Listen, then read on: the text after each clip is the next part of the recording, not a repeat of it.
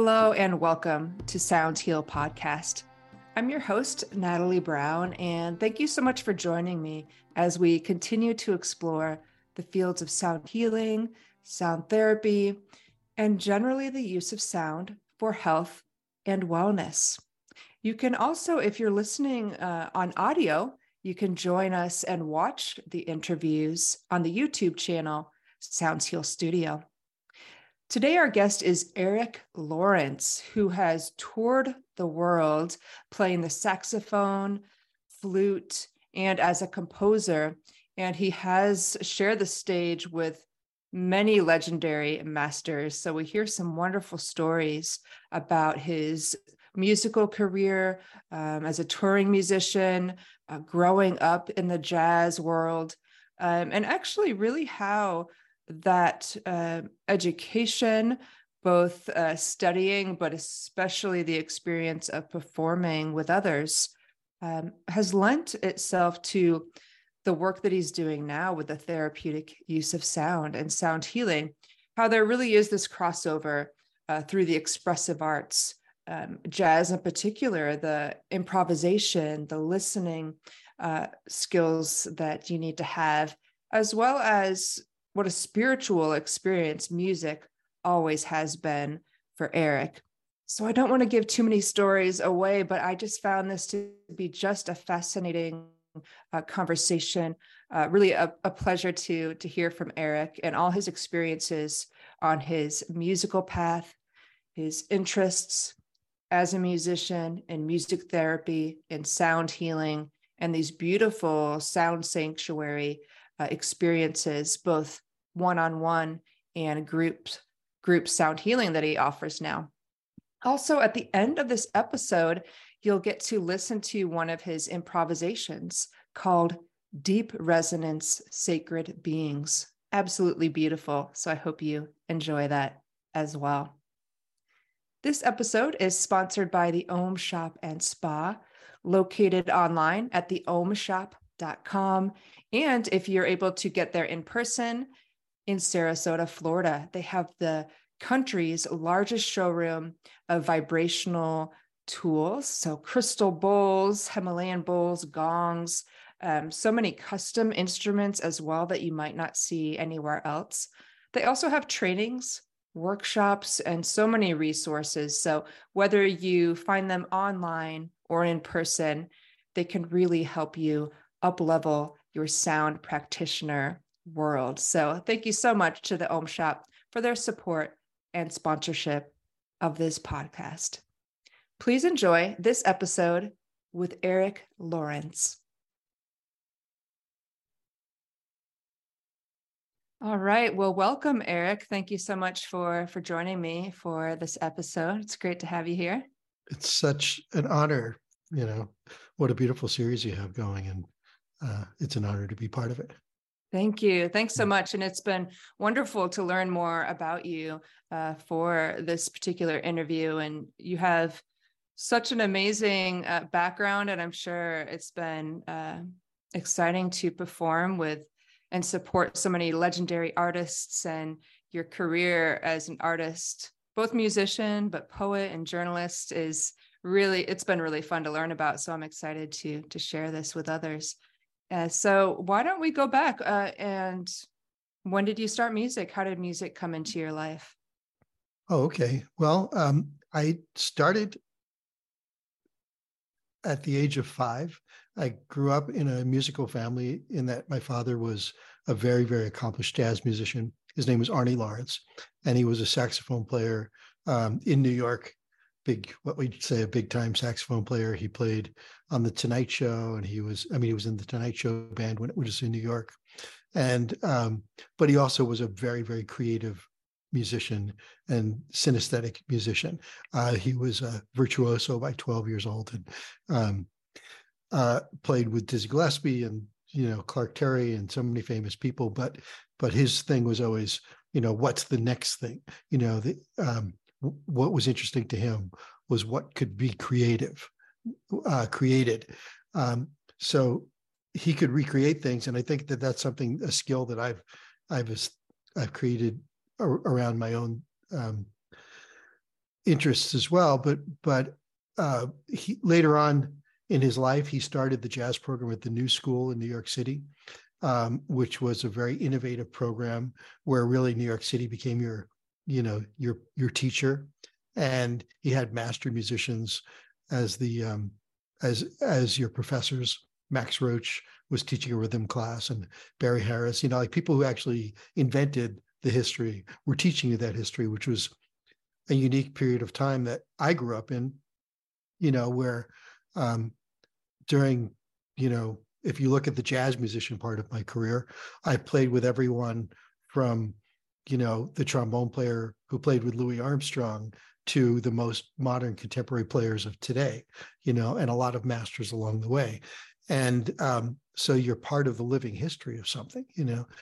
Um, so that was what his school was about. And then he left that school because it, w- it became too structured for him because they needed it to be more structured, even though it was the new school, is a very progressive socialist school. Um, and uh, he moved to Israel and he started a program in Jerusalem um, that wasn't accredited but uh, he had Jews and Palestinians playing improvised music together. And a lot of the great musicians from Israel and Palestine um, in the last, uh, I guess they started that, I guess, in 1997. So in the last 25 years, a lot of those great musicians um, studied directly with him or under the influence of his work. You know, so so that was an incredible setting to to come up in you know? And in my family there were four kids um, that grew up together. And when you turned five years old you were given this little curved soprano saxophone uh, from 1921 and he taught you how to play it and where to put your fingers and how to blow and how to read a couple of notes. And then he'd say now play what you feel.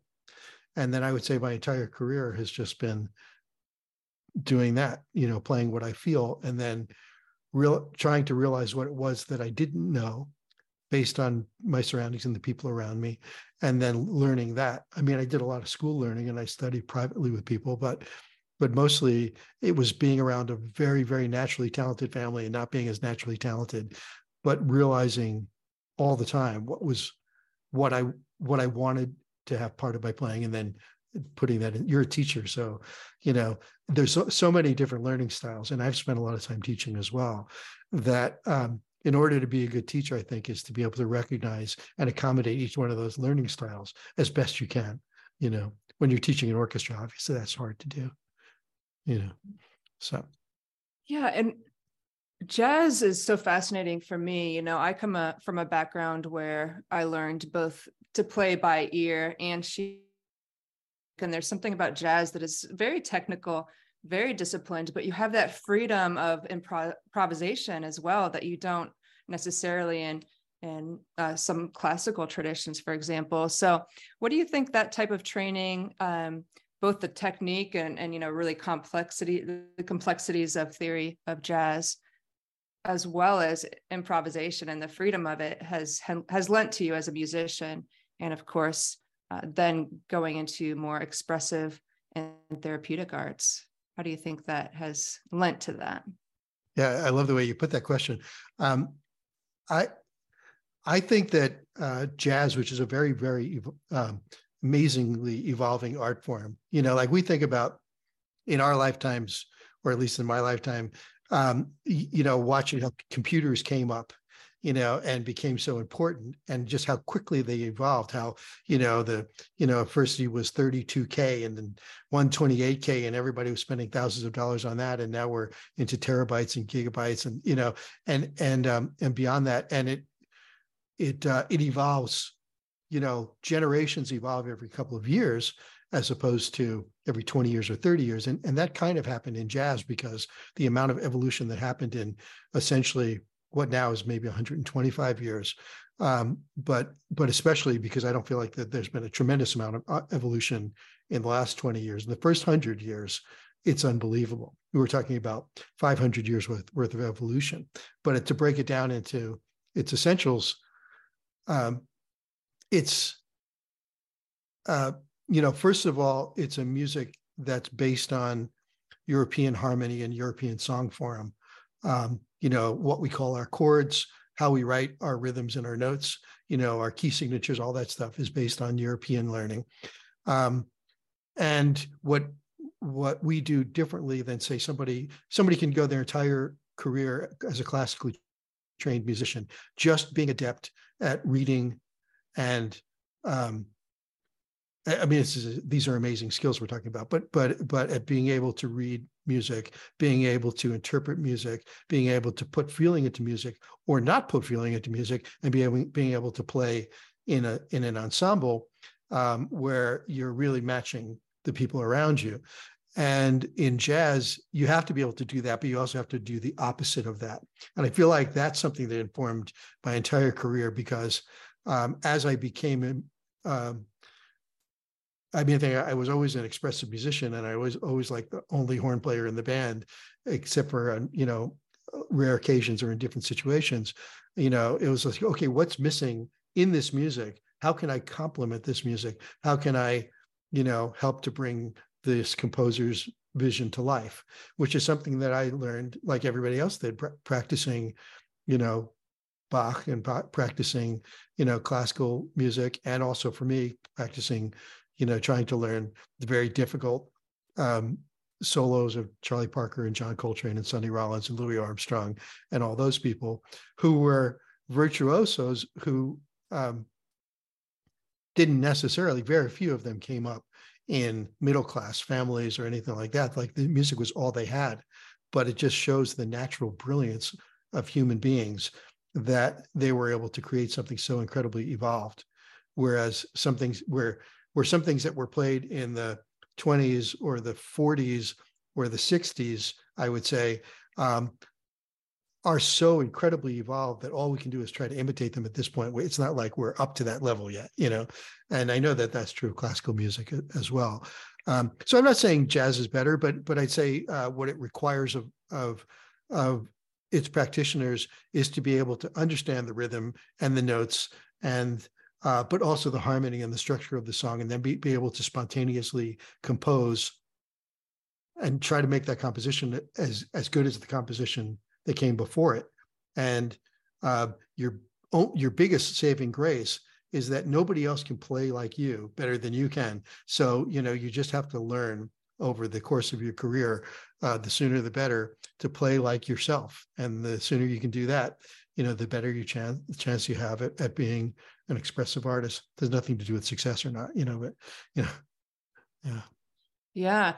And from that amazing kind of roster of artists that you've performed with, who did challenge or or, or push you the most as an artist? Whew. Um, well, it's interesting. I I um I would say the artist that I that I got a chance to work with. It was it it had less to do with challenge and more to do with um, compatibility. Like if we were really compatible, like that's how we find each other.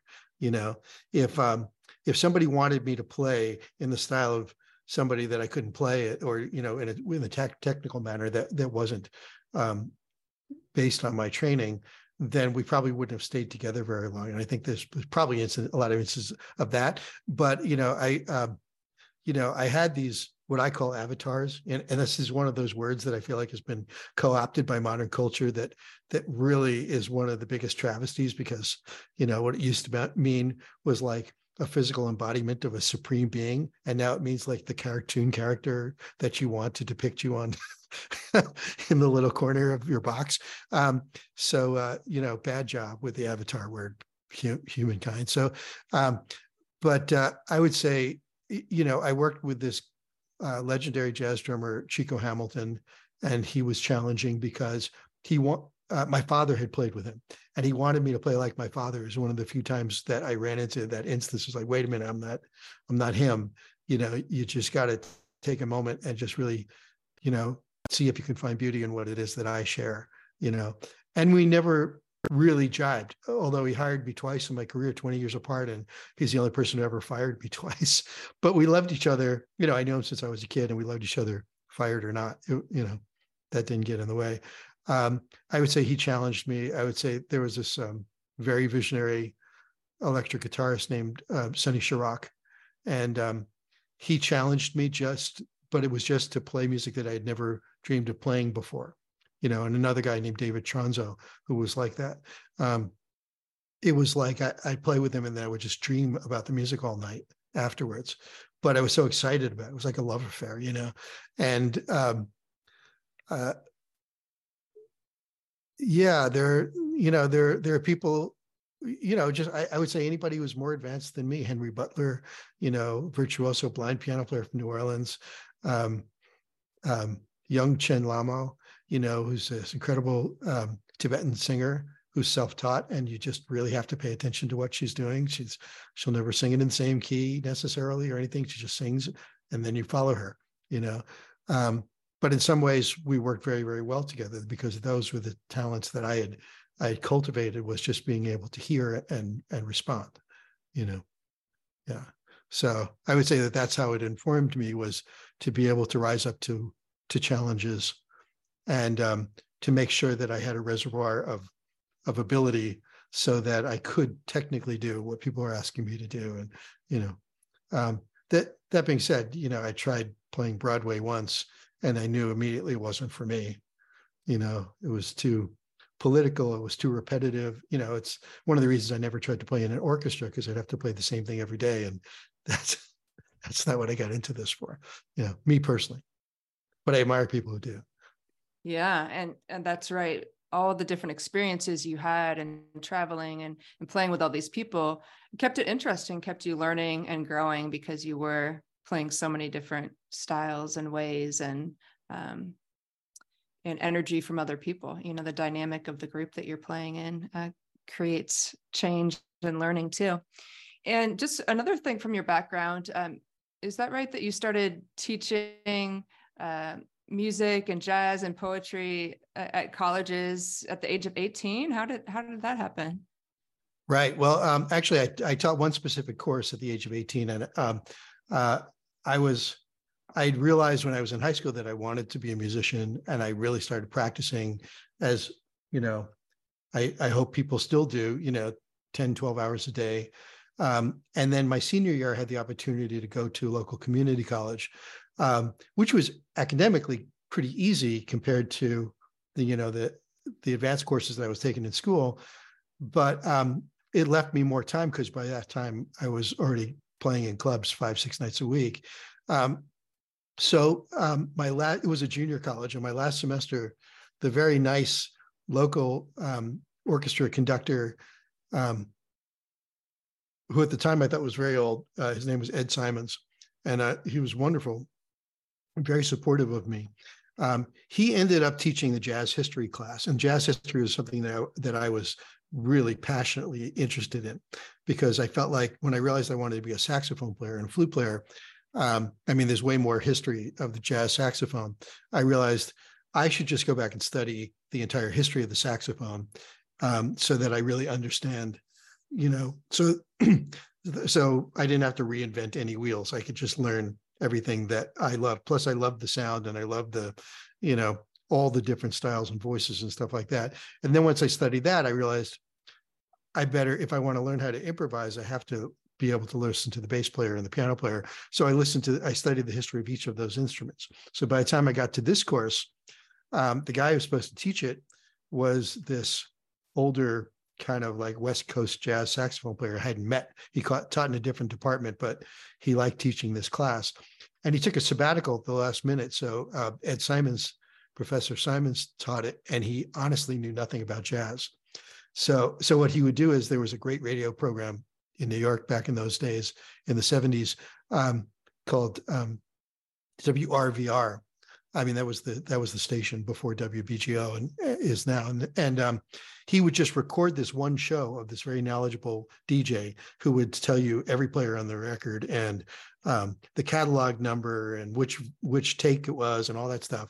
Um, and he would just come in and play these tapes, but there was no rhyme or reason to the order of them. It would be like avant-garde jazz one day and Dixieland the next day, and then swing, and then jazz vocalists. And um, you know, so after about two weeks of that, I got over being frustrated with him.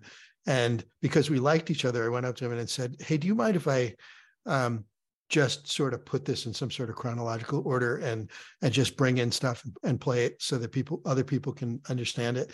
Uh, he said oh man if you did that that would be great. And so so i did that for the rest of the semester uh, got an a of course. And and uh, and then about two weeks after that i you know i after the semester ended and I had my associate's degree and I was out doing gigs and done with school as far as I was concerned, uh, he called me and said that the reg- regular guy who taught the cl- class was retiring and would I like to teach the class?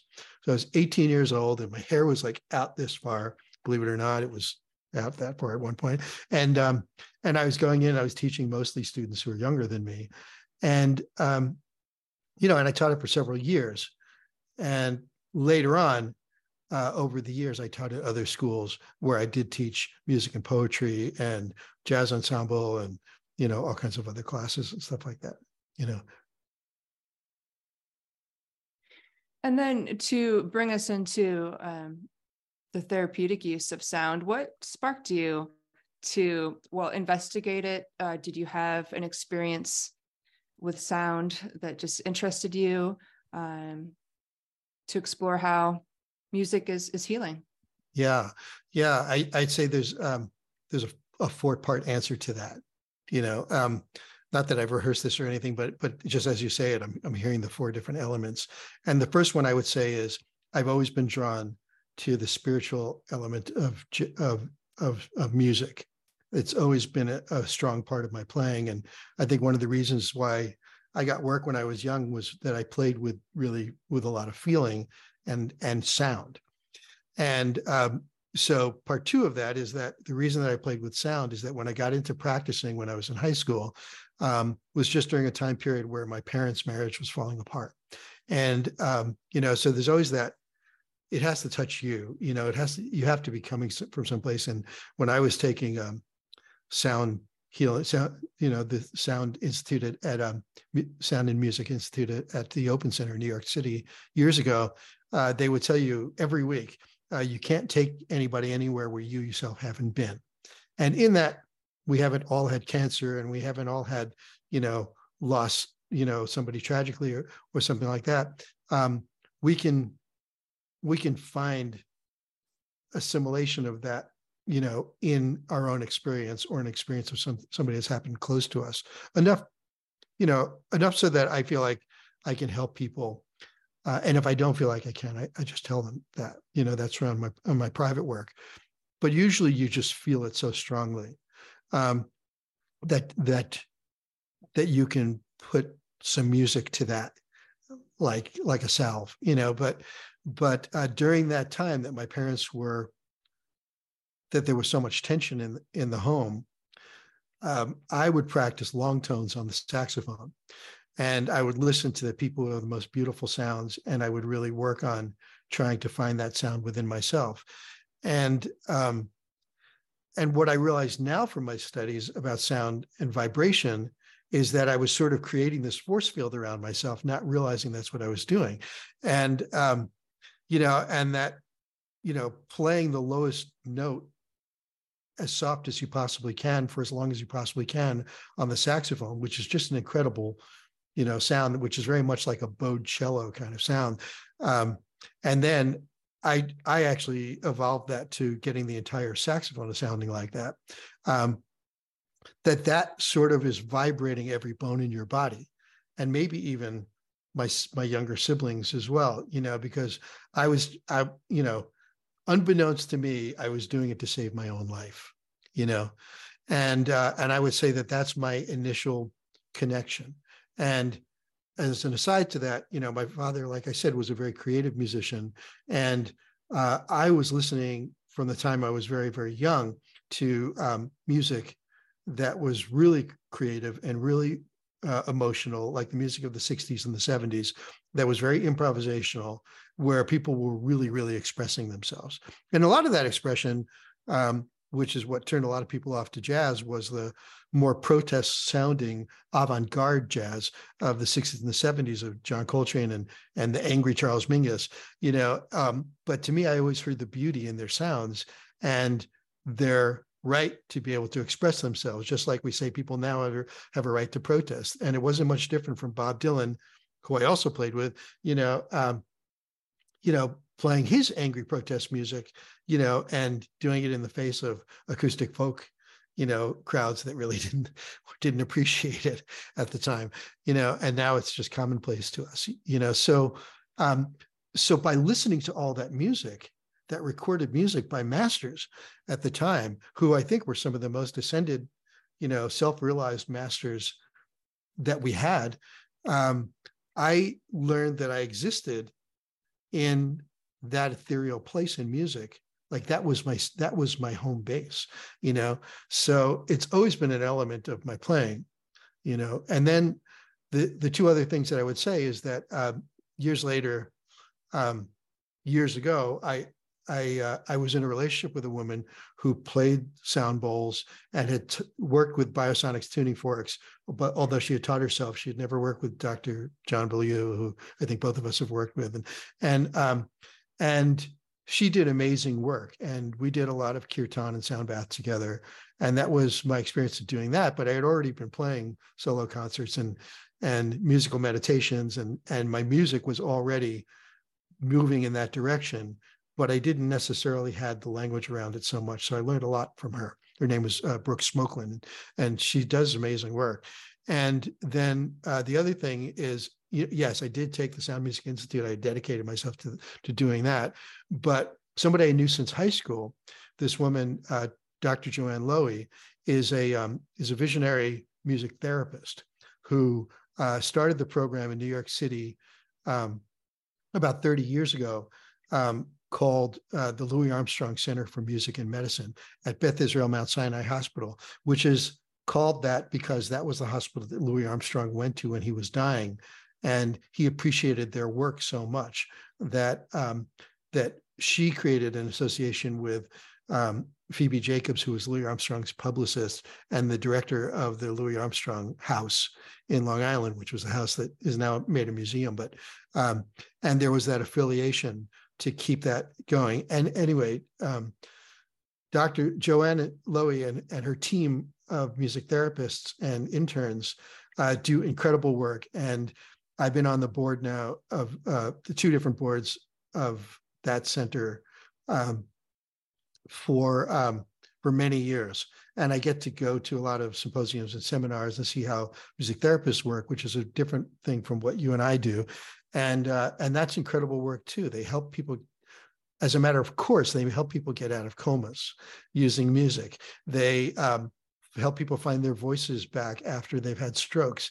You know, they uh, they work in neonatal units. They work with end of life care. They do. They work with COPD and with cancer, um, you know, review and all, and all this other stuff. And um, you know, it, it's been incredible for me to be able to to see what that work is as well and to also sort of be the person who one of the people who who works between those. I, I, know that you you had katie down and she's both a sound healer and a music therapist. And um, you know i don't know if you've if you've met frank bosco yet but he's also a really visionary um, healer who happens to be a music therapist but he's unbelievably intuitive you know?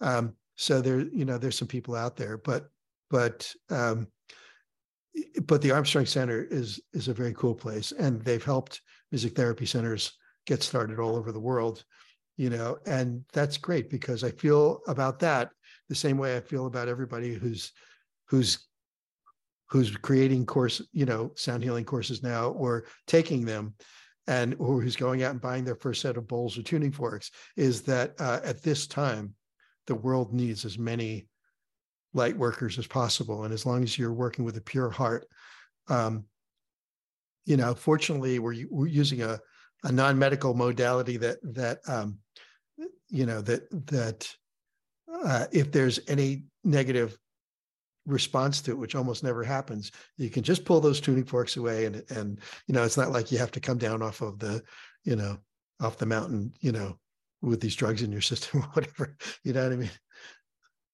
So yeah, I have a couple of follow up questions. I think I'll start with you know uh, you know from being on the board and and being involved with music therapy and also being involved in sound healing and sound meditation. Um, do you feel that there can or should be more integration of this field into western medicine or you know some sound mindfulness in the hospitals do you see that happening or do you think because it is more a holistic field that um, perhaps music therapy is the you know what should be in the hospitals. Well you know i always say um, you know music is what got us into this. Music is what should get us out of this you know? Um, i i feel like these natural healing modalities uh, that there's there's a place for them you know? And it's proven you know the nice thing about uh, like these music, music therapy programs is that they they can prove that having music in ICU not only calms down the patients but also the nurses and the doctors you know and you know so they get that testimony from them right off the bat. Um and i don't i don't see situations where where music gets in the way even though there's no one particular music that's going to be the, the you know the the magic for everybody you know some people are going to want to listen to metallica and some you know and some people you know people want white noise to go to sleep or people want you know angelic voices or you know electronica or what you know whatever edm you know it's different for everybody but you know it it comes down to what it comes down to be, being what it comes down to what being a musician comes down to which is you want it to say on your report card what it says uh, on your kindergarten report card plays well with others. You know you have to be able to listen to what the person is is needing or asking for and give it to them as clearly and as simply as possible you know? And if you go in there saying well okay i know that this you know uh, 432 is going to do the trick for you and um, you know some people just are immune to it. And i've worked with musicians who were um, you know like i have a friend who's a who's a very very sensitive musician and plays a lot of instruments and we were doing this long recording session together and um, he had developed diabetes and he he had blood sugar issues and all this other stuff so we're a couple of hours into it. And when he started to to get all wrapped up i said let me use these tuning forks because it's going to put you right back in balance with your circadian rhythms. This i know because not because I trust what they told me, but because I, have done it enough times with people where I see what it does. And he could have repelled it more, you know, and, um, you know, and, and I realized that there was a bigger issue going on, you know, and I wasn't sure what it was. And, you know, I had to be able to say, I'm not sure what that is, but, you know, but, but you need to see somebody who's got a skill level past mine and this one, you know. Yeah. And as you started to actually study sound therapy and what we could call sound medicine, um, what did you realize you already knew, and what surprised you about the science and and kind of uh, what's going on with sound and vibration as as you studied it? That's really interesting. Um, well, I'm the kind of person who, like they always say, you're a musician too, right? So, so uh, Natalie, and, and um, they always say, you know, music and math go hand in hand together. And I always say, um, that's funny that you say that because if you can count to eight, you can pretty much do anything in music, you know. But if you're good at either remembering or recognizing sequences, then we have something here because it's all sequences and patterns. And another thing that they that they taught at uh, SMI was uh, human. Um, Wendy Young was my teacher that year, and, and uh, Wendy and and, uh, and Stephanie Rooker were the were the coordinators of the class.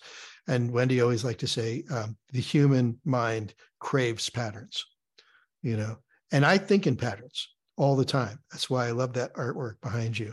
You know, it just lights me up. You know, and and um, but but what I what I feel like the last frontier is is not using patterns. You know, uh, the last frontier of melody is our larger intervals. And, you know, these are my secrets. There's they're not really any secrets. It's just what I've realized. And I could tell everybody in the world what my secrets are, and they're going to do something different with them. And that's what I love about um, about this. You know, there's some things that the basics can be codified, but but um, but not the putting the basics into practice yes, of course, we all are going to say, well, okay, you know, I haven't experimented with sixths or ninths or or elevenths, you know, intervals, and um, so I'm going to do that. So then everybody's going to experiment with that, and then music is going to sound like that, like that happened after Thelonious Monk. You know, it's, um, you know, um, but we're still going to do different things with it. You can't listen to everything that has sixths and minor seconds in it and say it sounds like Thelonious Monk you know, eventually you're like, well, it sounds like Chick Corea trying to sound like Thelonious Monk. You know, it's um, it's you can you can codify anything, but it still comes down to the individual voice. And I'm not sure if that answered your question. Yeah, I love how you put that. I really do. And so as you started to explore doing that in meditations, um, you know, kind of musically guided meditations, and I think um, as you call them, sound sanctuary. How did you find that coming together? How did you uh, approach your saxophone or flute? Um, perhaps differently differently than you might in a jazz club of course but just uh, you know yeah. can you kind of talk us through how you approach these sound meditations and the instruments you're using oh yeah absolutely um, i have a lot of instruments so i, I play um, i should just say i play kind of all the saxophones, which is basically four saxophones um, soprano, alto, tenor, and baritone. And I play a lot of flutes. So I have, um, you know, a regular C flute, the concert flute, alto flute I've had for a long time. And I've always wanted a bass flute, and I got one during the pandemic, and it's now my best friend, and I use it almost all the time.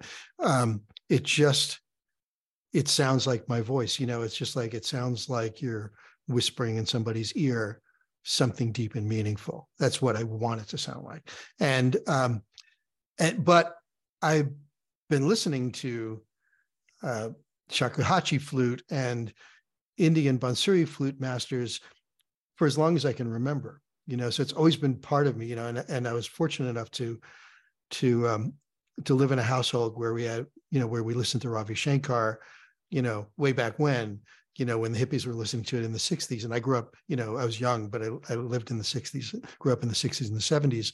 And then in the late 70s, um, my local high school, uh, uh, not high school, but but like the the county had a concert series, and it would always be like the um, you know Dixieland group from New Orleans, you know Preservation Hall, and you know Pete Seeger, and you know, and and one year they had Ravi Shankar, and I went to see him, and it was just like a local nondescript high school auditorium. And I was probably about 17 years old, and I went with a friend of mine, and she and I always played flutes together. We go in the woods and play flutes together. So that you know, this goes back a long way for me. And um, and it was just like a nondescript high school auditorium, but they had all the lights out. They had a giant carpet on the on the stage these three musicians came out, a woman playing the drone instrument, a sarod, and and um, the great master Alla Rakha on tabla, who is Zakir Hussain's father, and Ravi Shankar on on, uh, sitar, and we just went, and they had candles and incense burning, and uh, all of a sudden we were just transformed, and I went into this amazing place that I've been seeking my entire life ever since, you know, that I've been trying to recreate. So I'd say that that's that's a big part of it. Um, and then, you know, of the musicians that I listened to, they would always be able to play these long solo cadenzas at the beginning or the end of their songs. And that to me always felt like a prayer. And my father created a lot of prayer music for um, uh, in the in the in the mid late 70s for at that time the new Jewish Hebrew Union prayer book. So um, I was always connected to the fact that music was prayer. And then when I started doing those those um, sound baths with Brooke, I would play flute. And I'm not I'm not saying anything disparaging about her, but she always wanted me to play long tones. And I always was like feeling stuff from people in the audience and wanting to give them some assurance so I would just create these little melodies because she was just playing bowls, and those were very fixed tones, and um, and she wanted, and I was getting in her way basically. I, like she wanted to be able to control the flow of things, but since I was playing the melodic instrument, even though I was playing way fewer notes than I normally play a, in a solo, uh, I was playing way more notes than she wanted me to. So eventually we came to a compromise, which was that she would get a didgeridoo player and I would do my own thing. so, at any rate, um, but uh, but I appreciate that kind of a sound bath. And uh, what I should say is that when I do what I call sound sanctuary, um, which is another kind of you know what I would say you know best description is a, a musically guided meditation or a musically guided journey you know because people always come up to me and and or they don't come up to me but they they have different experiences and i don't set them up with that experience. I don't tell them you know imagine yourself here or there or you know like or very rarely sometimes something's going on in the world we'll put our mind towards something to, so that collectively you know i think there's a great great power in that. And um you know so so what i do is still however many people are in the room um, or if i'm doing it solo on my own i set my mind to something i feel something i feel things from the people in the room and then what i try to do and I think the arc to my journey, which I think is is kind of interesting, is is um is is that I I try to acknowledge what's really there. You know, there's some darkness going on in your life. There's some challenge.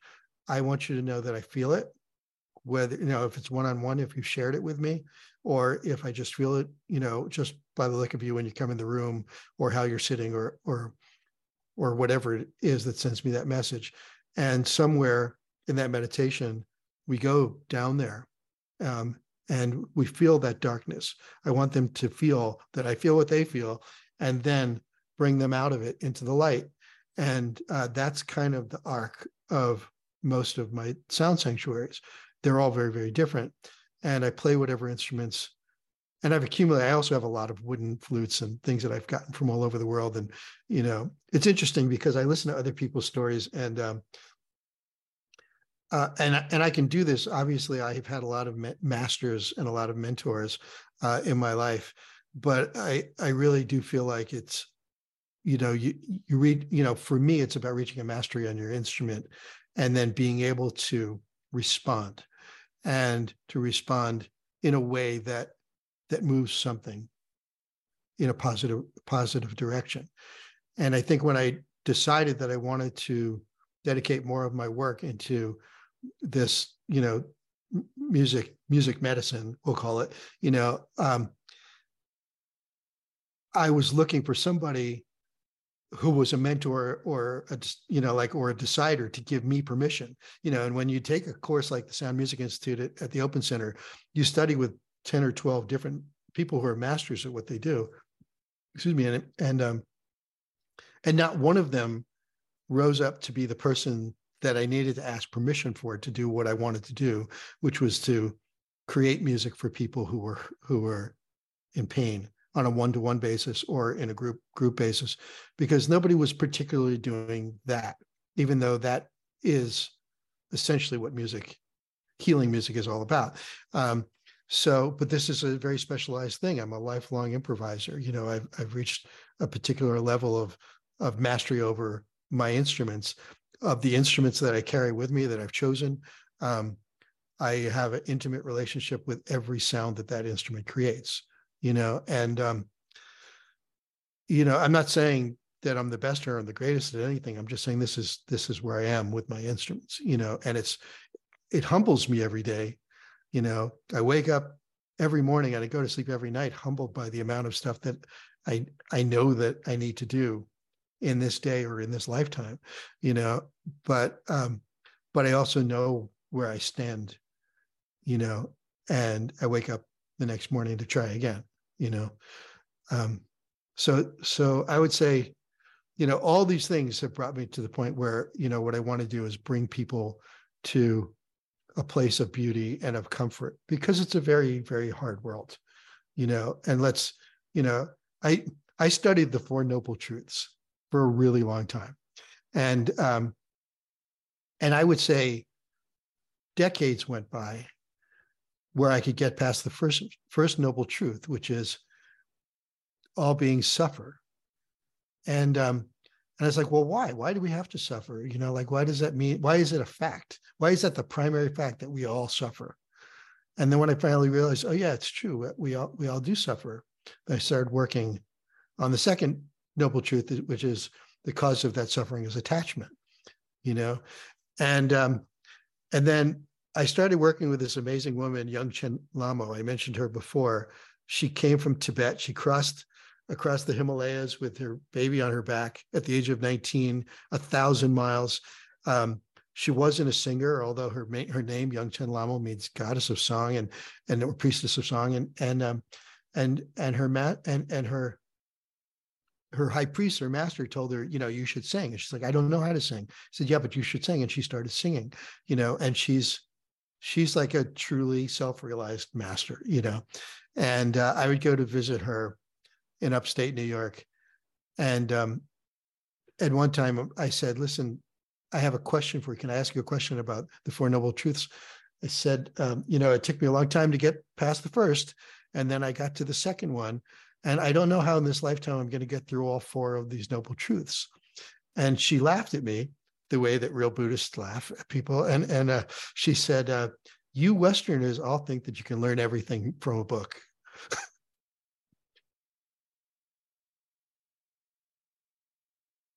mm, that's right. Yeah. Experience is the best teacher, though, is what we mm. eventually learn. Yeah. Well, so where are you offering? Where are you bringing these uh, guided uh, meditations to? What kind of environments have you been able to pre- present them in? Oh yeah, it's a great. Um, it's a it's a wide range because I travel um, with other kinds of music. I sometimes get to do them. So I've you know I I'm based in the Northeast. Uh, and mostly lived in New York most of my life. Right now, I'm in Pittsburgh, so I will do them you know, just to be doing them here, like there's a place here in Pittsburgh called uh, Sneha. Uh, it's a healing arts center. And um, ironically, in a part of Pittsburgh called Lawrenceville, has nothing to do with me. And and uh, um, and it's a, a, beautiful spot run by a wonderful person. And um, I'll do that there about once a month. There's another place, and I see these places popping up all the time. There's a place called Tuned Wellness on the other side of Pittsburgh in Monroeville, um, which is dedicated to uh, sound healing practices. You know, which is uh, which I just really love and, and want to support uh, the woman Adrian who, who runs that. And and I'm noticing just yesterday I found two other places in central Pennsylvania. So I love to go to those places and support them. And you know, I think it, you know. Um, if my resume helps them to you know you know but we're helping each other you know because they've done they've done the hard work to like get out of their other lives and, and start this because they think the community needs it and it does you know but i'm i'm just really happy to see that those places exist but that being you know but to answer your question uh, i've done them um, all over the new york area uh, for a while there, I was just numbering them. I'd just be, you know, I first started, it was like Sound Sanctuary number one and and so on and so on. Now I don't number them, but I still have them and I record most of them. And, you know, at some point I'm going to build a, website where they can all be downloaded. And uh, I have the website already, but I haven't posted them up there yet. It's um, Sound Sanctuary. Uh, it's uh, eriklawrencemusic.com, um, Erik with a K. And, and, uh, and, uh, but I've done solo in Israel, in Jerusalem. I've done it in Vancouver. I've done them. Um, uh, I'm just trying to think. I've just sort of been all over the place. I I was walking around in St. Louis, in in uh, Kansas City one time, and two blocks from my hotel was this crazy looking church. It turned out it was designed by Frank Lloyd Wright, and the, the woman who's the who's the pastor there like let me in and showed me the sanctuary and the sanctuary is incredible. So you know i'd like to go back there and do one there just because you know frank lloyd wright the acoustics are just really beautiful and it's a wild looking almost like egg egg shaped kind of room that's suspended off the ground. And um, yeah i i've i've done t- too many but but there are places that have popped up in new york and i've, I've done done them there and um, and I'm open to doing more. And then now, um, my partner um, Denise McMorrow, who's an artist and a psychologist and a um, and her work goes beyond that deeply into the spiritual and shamanic kind of realm. Uh, she's doing like some of these paintings that you see behind us. Um, she's created this thing, called the prayer tent for the divine mother and it's a tent with these these paintings that are six feet by three feet uh, that are surrounding you with messages from uh, these different embodiments of divine mothers and i put music to all that and her voice to it. So we're creating these immersive experiences and that's something that i'm really really interested in in um, developing and and uh, making a bigger part of my life because it just i've seen how directly that work has affected people and how the music actually works with it you know? But uh literally like we we've it's been out it, we've been doing it for a year and a half now and we're about to you know put the tent in different places but uh, for this year's for this you know seasons this year. And uh, it's just changed the lives of hundreds of people already. And you know we've just done it on a small scale and it's really an active service you know. But uh, uh, i also am you know do do private one-on-one sessions. And in that i really like to do them one, you know, in person. And most of those sessions, well, let's see, um, just to describe, you haven't asked this question yet, but I'll say, you know, I've worked with people end of life or people who are grieving. Um, that, for whatever reason, just feels very, very comfortable to me. Uh, but people uh, have come to me with all kinds of work related stress or different kinds of trauma. Um, and, you know, I would I would say that that if they're open and ready to do the work, I you know I'm I'm ready to pull them through some doors. And and the beauty of, of music is that it it takes you to a different realm than this particular earthbound realm. Um, so since I'm I always sort of have one foot in that realm. Uh, it I I can I can be your guide you know, or or bring you there and and just give you some peace and comfort. It it might not be lasting, but what I what I'm doing with this creating music for people thing that I was describing before is that I'll record that music and then send it to you. You know, it's sort of like this special service, and that'll be your kind of like a um, you know constitutional remedy in, in homeopathy you know like you're i have a, a, person who came to me and she had a lot of stress around a job change that she's going through. She didn't trust her new bosses but it was a step up and she had anxiety and turned out she was right. She should have had anxiety about it. And uh, i created some music for her that she could listen to every day on the train on the way to work in new york and you know um, listen to at night if she's having t- trouble falling asleep. And for that period of time that was the right remedy for her and it was for her and it was based on things that she shared with me and a cultural style that that spoke to her directly you know which is something that because i do play in a lot of styles I, you know like i have an understanding about that but it's usually solo flute or solo saxophone or something like that. So that's the kind of thing that i can do um, with a zoom call you know and i mean obviously i have other techniques and um, you know i do work with other modalities. But unlike, um, you know, some somebody that connected us, um, Michelle Perret, you know, is a really dear friend of mine, and uh, we're very, very connected in wonderful ways. Like we have the same birthday, and um, and uh, we're very complementary as people together. Um, she shows up with a truckload of of uh, really amazing and expensive instruments, and I can show up with like almost like a little doctor's medicine bag um, because with me it's like it's internal and it's these well chosen instruments and i really only need need a few. Um, but the but the work is really really deep. So I, i'm not saying you don't need those things. I'm saying i don't need those things. And um and and i could show up with one flute or or some tuning forks depending on on what it is. So it's what the person needs you know but obviously if i'm creating music for you then that you know that's that's something special, but but um, but that's the right thing, you know. And if it's the right thing, you always want to do the right thing. You know, this stuff is serious. It's as serious as life, and it's at the core of the things that that most of other life, like money and you know job pressures and all those things. Like none of that stuff can touch this. Like we're at the heart, and we stay at the heart, and we don't. Um, ever let it get any less deep than that you know like it never comes comes to the surface. Like we have to stay at the heart in order for this work to work. Otherwise you're better off with a pill or a drug or a you know you know or a gummy or something like that you know. This is you know if you want to do heart work you got to go you got to stay in the heart you know. Right. And that brings it kind of back to to your point of you know uh, playing 432 hertz for for someone might be great but for someone else it might not. That is almost kind of the pharmaceutical model using a specific frequency for a specific thing and and you really tuning into someone's energy and intention and then creating um, a music melody for them is really individualized for for them in, the, in that moment and, and their intention. So that's that's beautiful.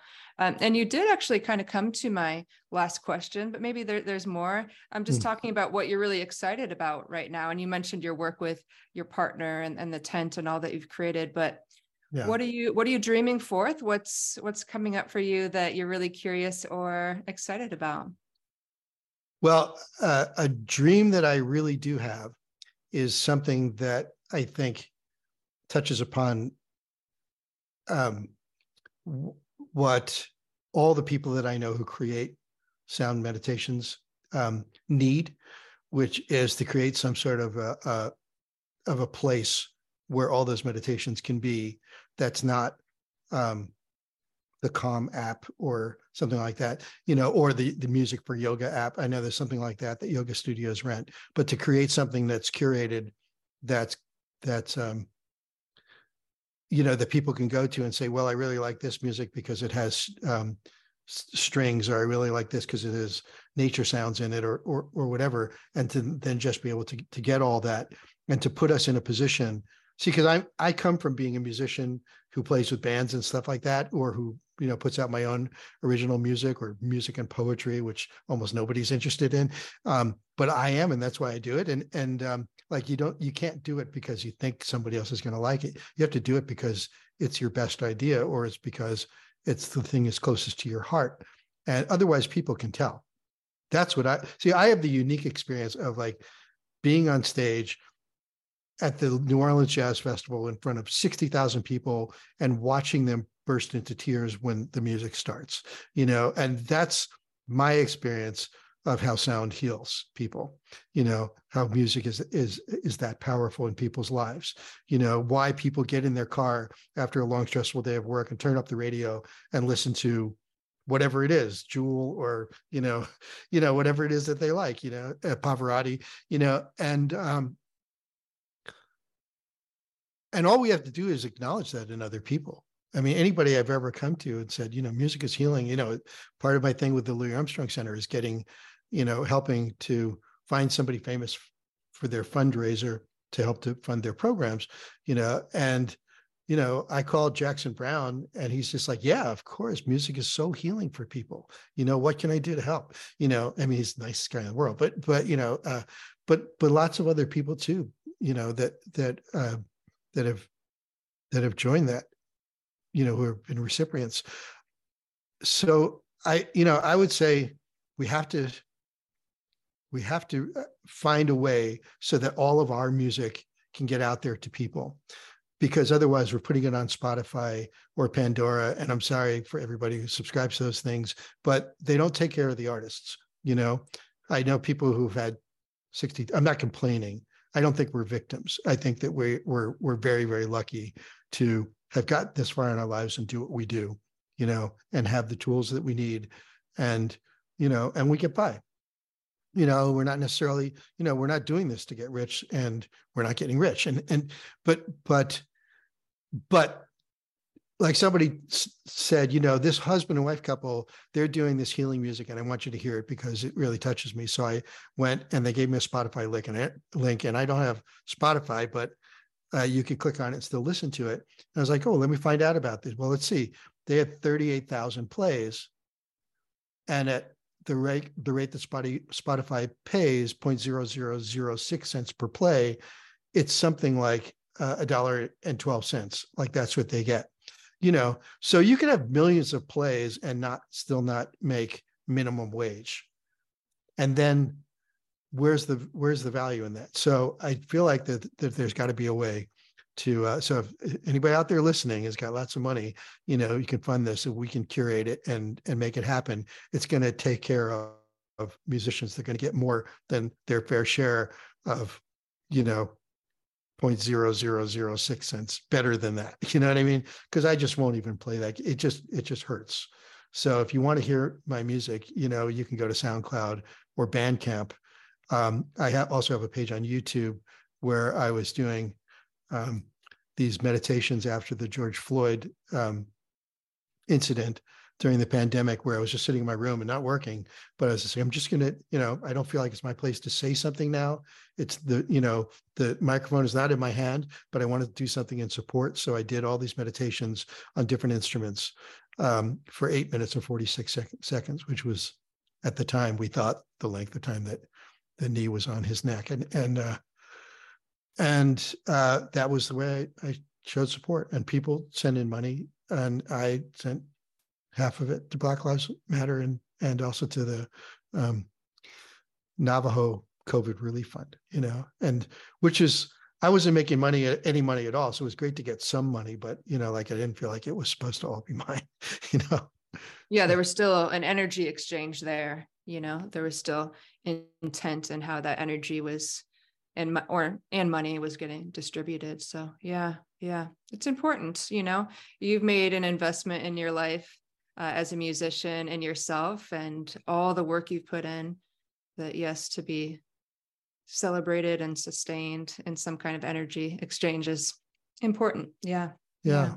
Yeah, i just i, I mean i i uh i see how music affects people and i would like to be able to give what i what i have as gifts to people f- for the rest of my life and hopefully get something in return. And and um it, and i think that what i do at this point is is evolved and unique. And uh, you know i've never needed to be kenny g or or or anybody else. You know it's just uh, you know I, I, think i had the benefit of having extremely gifted father jazz musician father um, where i never had this um, delusion that i wanted to be the best at anything i just wanted to be one you know and i didn't want to be him i just wanted to be be me and do what he told me when i was five which is play what you feel you know and I, would say so far that's what I've done. You know. Yeah. Oh, mm. that's awesome, Erik. Well, I, I really appreciate uh, everything that you, you've shared with us and everyone stay tuned. Uh, we're going to be able to listen to one of Erik's compositions at the end of, of this episode and experience a sample of his work. Anything else you'd like to share as we come to a close here? Oh, I don't know. I I, I wouldn't say compositions because I would say improvisations. You know, okay. Med- meditations. Yeah, sure. yeah, let's say meditations. Sure. Yeah. Um, no, I would just say people just remember to be kind to each other. You know, and be kind to yourselves. You know, and uh, you know if things are going rough for you, hum. Really hum and feel it. You know, feel it here and feel it here and feel it here and feel it everywhere that you can. You know, and just uh, just get that vibration, keep that vibration going. Tap, you know, do that tapping, um, and uh, you know, and call out for help when you need help. Yeah, beautifully said. Especially the power of using vibration for our own self care. You know, it's it's there for us to tap into. So yeah, yeah, yeah. All right, absolutely. Well, thank you so much, Erik. It's been a pleasure to get to know you and, and connect with you in this way. Yeah, it's beautiful. Thank you for including me in your series, and and uh, good luck to you. And oh, I listened to your some of your music. It's it's beautiful. Yeah. Thanks, Erik. Yeah. Thanks. Yeah. And, and, likewise, likewise. Yeah. yeah. Thank you so much. Thank you. All right. Take care.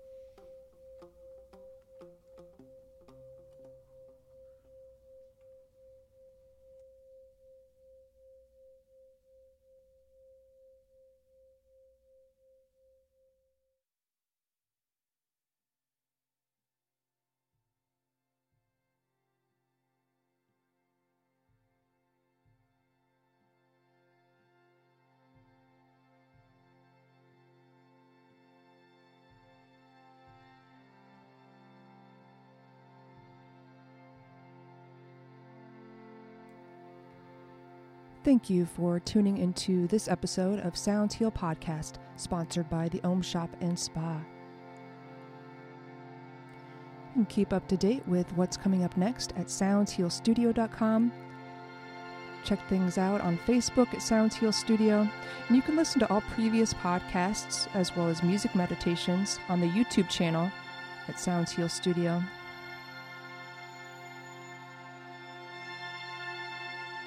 Be well and stay tuned.